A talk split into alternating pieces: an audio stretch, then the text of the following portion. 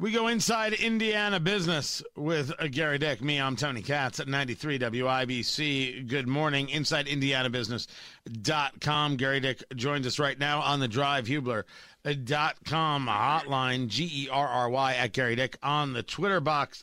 Training camp for the Colts, and you know, don't know how ratings are going to go on TV. We take a look at the NBA Finals. We take a look at what's going on with the Olympics so far. Uh, this could be a continued trend on the downslide. But what it means for Westfield is good money. Yep. Absolutely, Tony. Uh, and I know folks, well, I mean, I think sports fans in general have been anxious to uh, get in the scenario where fans can actually attend events and be at events. And certainly that's the case at Westfield.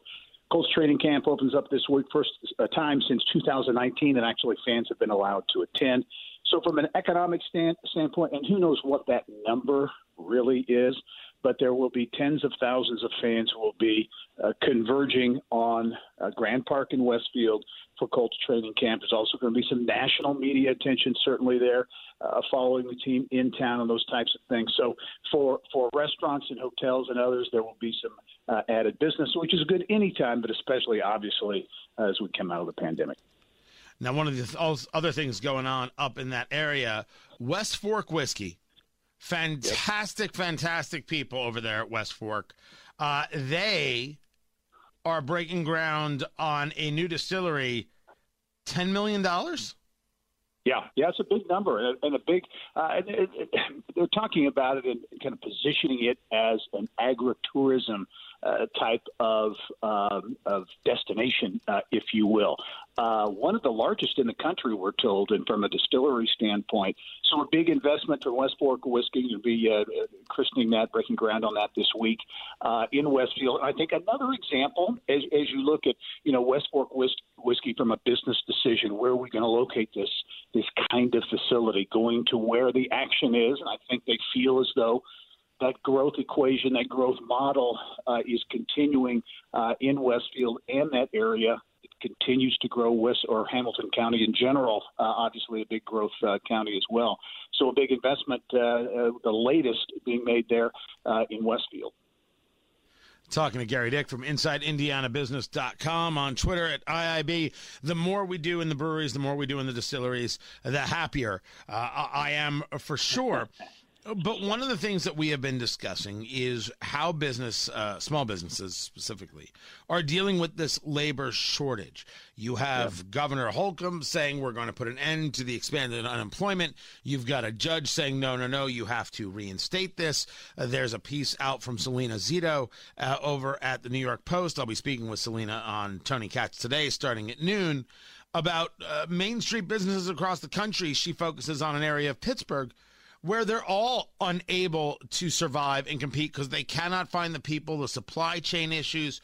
Talk to me about what it is business owners are experiencing in central Indiana. How much of the labor shortage do they put on these expanded unemployment benefits, and what do they want to see? Yeah, you know, I, I think there are some. I think it depends, Tony, on the industry you're looking at. But I, th- I think if you look at at restaurants and hospitality, I think a lot of these business owners are putting uh, a bit of the blame, uh, certainly on those extended unemployment benefits. If you can make more money by not working, that's what folks are opting to do. But don't forget, heading into the pandemic, we were talking uh, frequently about this labor shortage and the inability of companies to find qualified workers. A variety of reasons uh, for that. Not enough training uh, out there. You look at certain areas, and certainly in rural areas around the state, uh, you know, we talk about the opioid epidemic and the drug problem that has really uh, devastated some communities around the state of Indiana. So I think a number uh, of factors, you know, extended unemployment benefits, I do think has been a factor, but certainly not the only uh, the only factor. Because again, we face this as a state. Uh, and many states around the country face this heading into the pandemic, this this labor shortage. But I, I, guess the, the, the the larger scale question is is that how long can you survive like mm-hmm. this? If if there there's some data that shows that even when you got rid of the un, the unemployment benefit, right? The expanded unemployment benefit. It didn't mean that people automatically went back to work. And that was pretty interesting. Missouri showed that, one or two other places showed it. Then you take a look at places like California, and clearly the amount of money being spent on people unemployed is keeping them from getting back in the ranks. But anyway, you look at it, there's this feeling that small businesses, Main Street, is having to compete against the government street and what it is uh, that they're doing. So in, in, in a, in a long term, when you take a look at where Indiana is, and I know we've got the surplus and we're going to be sending out the reimbursement checks and everything else, uh, there's still this worry on, on the streets. Exactly what will uh, alleviate this? And are we going to see, is there a fear that we're going to see a downturn? Yeah, I think there's certainly concern uh, about that, and, and you're seeing a variety of initiatives. In fact, we're going to have something on the show in the week ahead here next weekend uh, about a new uh, effort focused on focused on what's being termed uh, Indiana's emerging workforce, kind of that 18 to 34 year old uh, worker, those younger workers, and how to connect them with opportunities uh, uh, for for jobs, opportunities in the in the workplace.